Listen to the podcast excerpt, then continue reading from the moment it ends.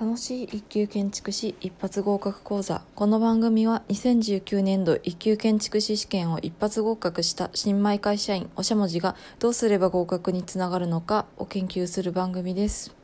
はい、今日はですねお悩み相談として、えー、コロナのコロナウイルスの影響で試験が中止になるかもどうなると思いますか？という内容について、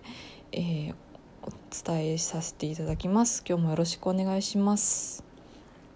えー、早速ですが、えー、まあ、試験が中止になるかもしれないということでどうなると思いますかという質問なんですけれどもまあわからないんですけれどもやる想定で勉強はした方がいいかなというふうに思います。で、えー、一級建築士の試験自体は延期対応が可能だっていうのは、え、去年のですね製図試験を見てると、え、明らかかなというふうに思います。えー、去年もですね、まあ、当日になって当日というか前日の夕方ぐらいですねに急にあの中止が決定したんですけれどもそこからですね2ヶ月延期して会場を、えー、抑えることができたのでまたそのような対応は、えー、可能なんじゃないかなというふうに思いました。なのでまあ延期したとしても、まあ、数ヶ月程度の延期だと思います。まあ、これはコロナウイルスの収束状況にもよるとは思うんですけれども、まあえー、来年まで試験はありませんっていうふうにはならないんじゃないかなと個人的には思っています。でその延期した期間なんですけれどもちょっと去年の製図試験のことを思い出してお話をさせていただくともう延期した期間っていうのはボーナスタイムぐらいに思っておいた方が良いと思います。なぜかというとえ去年の延期した2ヶ月間の勉強では、まあ、結構一生懸命勉強していたんですけれどもそれほど実力は上がらなかったんですね。えなぜかというと学校に通っていたんですけれども学校が、え急遽臨時カリキュラムを組んで授業はやっていたんですけれども結構その対応には限界がありましてで今回ですねさらにコロナのウイルスによる影響ということで集会禁止になっていますよね。なのでさらに、えー、臨時のカリキュラムの、えー、対応っていうのは難しいんじゃないかなっていうふうに思います。あとはですね延期してしまったということでかなり受験者のモチベーションが下がったんですよね。これはもう自分自身もそうですし周りの人たちを見ていてもそうだったんですけれどもこのモチベーションの低下によって、まあ、だんだん、えーまあ、実力が落ちてきてしまったりですとかなかなか伸びなかったりっていうのもあったかなというふうに思いました。なのでもう、えー、実力としては試験予定日までに積み上げたものが大きかったなというふうに思いました。で、えー、以上を踏まえてじゃあ試験予定日まで何をしたらいいのかっていうことなんですけれどもまあ、極力今まで通りのペースで学習することを目標にできたらいいかなと思います。まあ、在宅勤務なので、まあ、あれもこれも頑張ろうっていうふうに思われる方もいらっしゃるかもと思うんですけれども、まあ、こういう緊急事態の時こそ、まあ、平常心を持っていつも通りのペースでっていうことをまずは目指された方がいいんじゃないかなと思います。でその上でもしですねプラスアルファで勉強時間が確保できそうでしたらもしかしたら知識の定着という観点で勉強をプラスしてみるのがいいかもしれません。えー、例えばどういうことをすればいいかというと、えー、私が去年学科試験の時の、えー、学科試験前にやっていたのは、え施工の、え手順ですね手順の動画を調べて見てみるですとか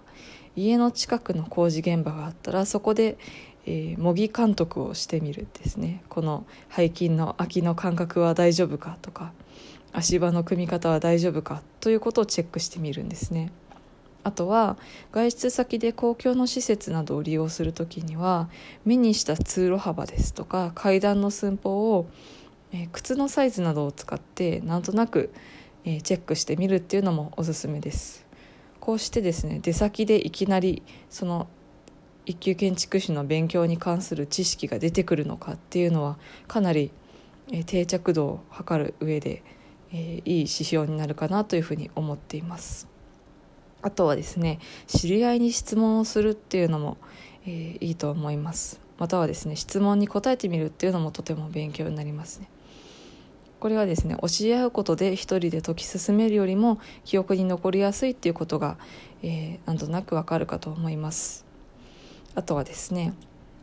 日給建築士一発合格講座を開いてみるというのもいいかもしれません。これはですね私も製図試験の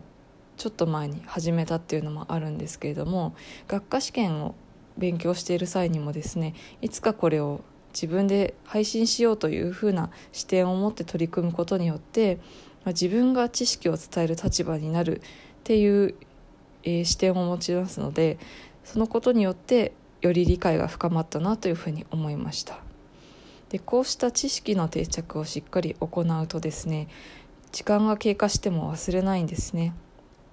で私は、えー、結構質問し合ったりですとか配信したりっていうことをしていたおかげで今ですね1年経っても一級建築士を受験する後輩の質問に結構答えられるんですね。しかも、えー、実務でやってる環境とかじゃなくて構造とかなんですよね。放棄とかもそうなんですけれども、えー、まあ、結構答えられるのであ結構しっかり定着しているんだなというふうに思いました。で自分自身この1年間勉強をしていたかっていうと、まあ、一級建築士の知識については、まあ、建築設備士の一般知識っていう結構初歩的な、えー、内容ですね。一級建築士に比べると結構初歩的な内容なんですけれどもそちらを電車の中で割となんとなく解いているだけだったので、まあ、ここまで覚えているっていうのは自分でも驚きでした。またですね知識の定着に、えー、直結した勉強法を行うっていうことで、まあ、延期しても自分はちゃんと、えー、知識として保てているから大丈夫っていう風な安心感も得られるんじゃないかなというふうに思いました。はい、で続いてなんですけれどもまあ個人的にはですねえー、私が今年受ける建築設備士が心配ですね。6月21日なんですけれども、まあ、本当にやるのかなっていう思いでちょっと不安になっています。でホームページを確認すると今のところ、えー、何も中止という情報は出ていないんですけれどもちょっとですねまあ6月ということで時期も近いので心配です。でまあ、個人的には在宅勤務っていうのは通勤や通学時の時間ですとか体力といったものを勉強に回せるチャンスでもあると思います。ですので皆様がこのチャンスをうまく活かせるようお祈りしております。はい今日はここまでお聴きくださりありがとうございました。ではでは。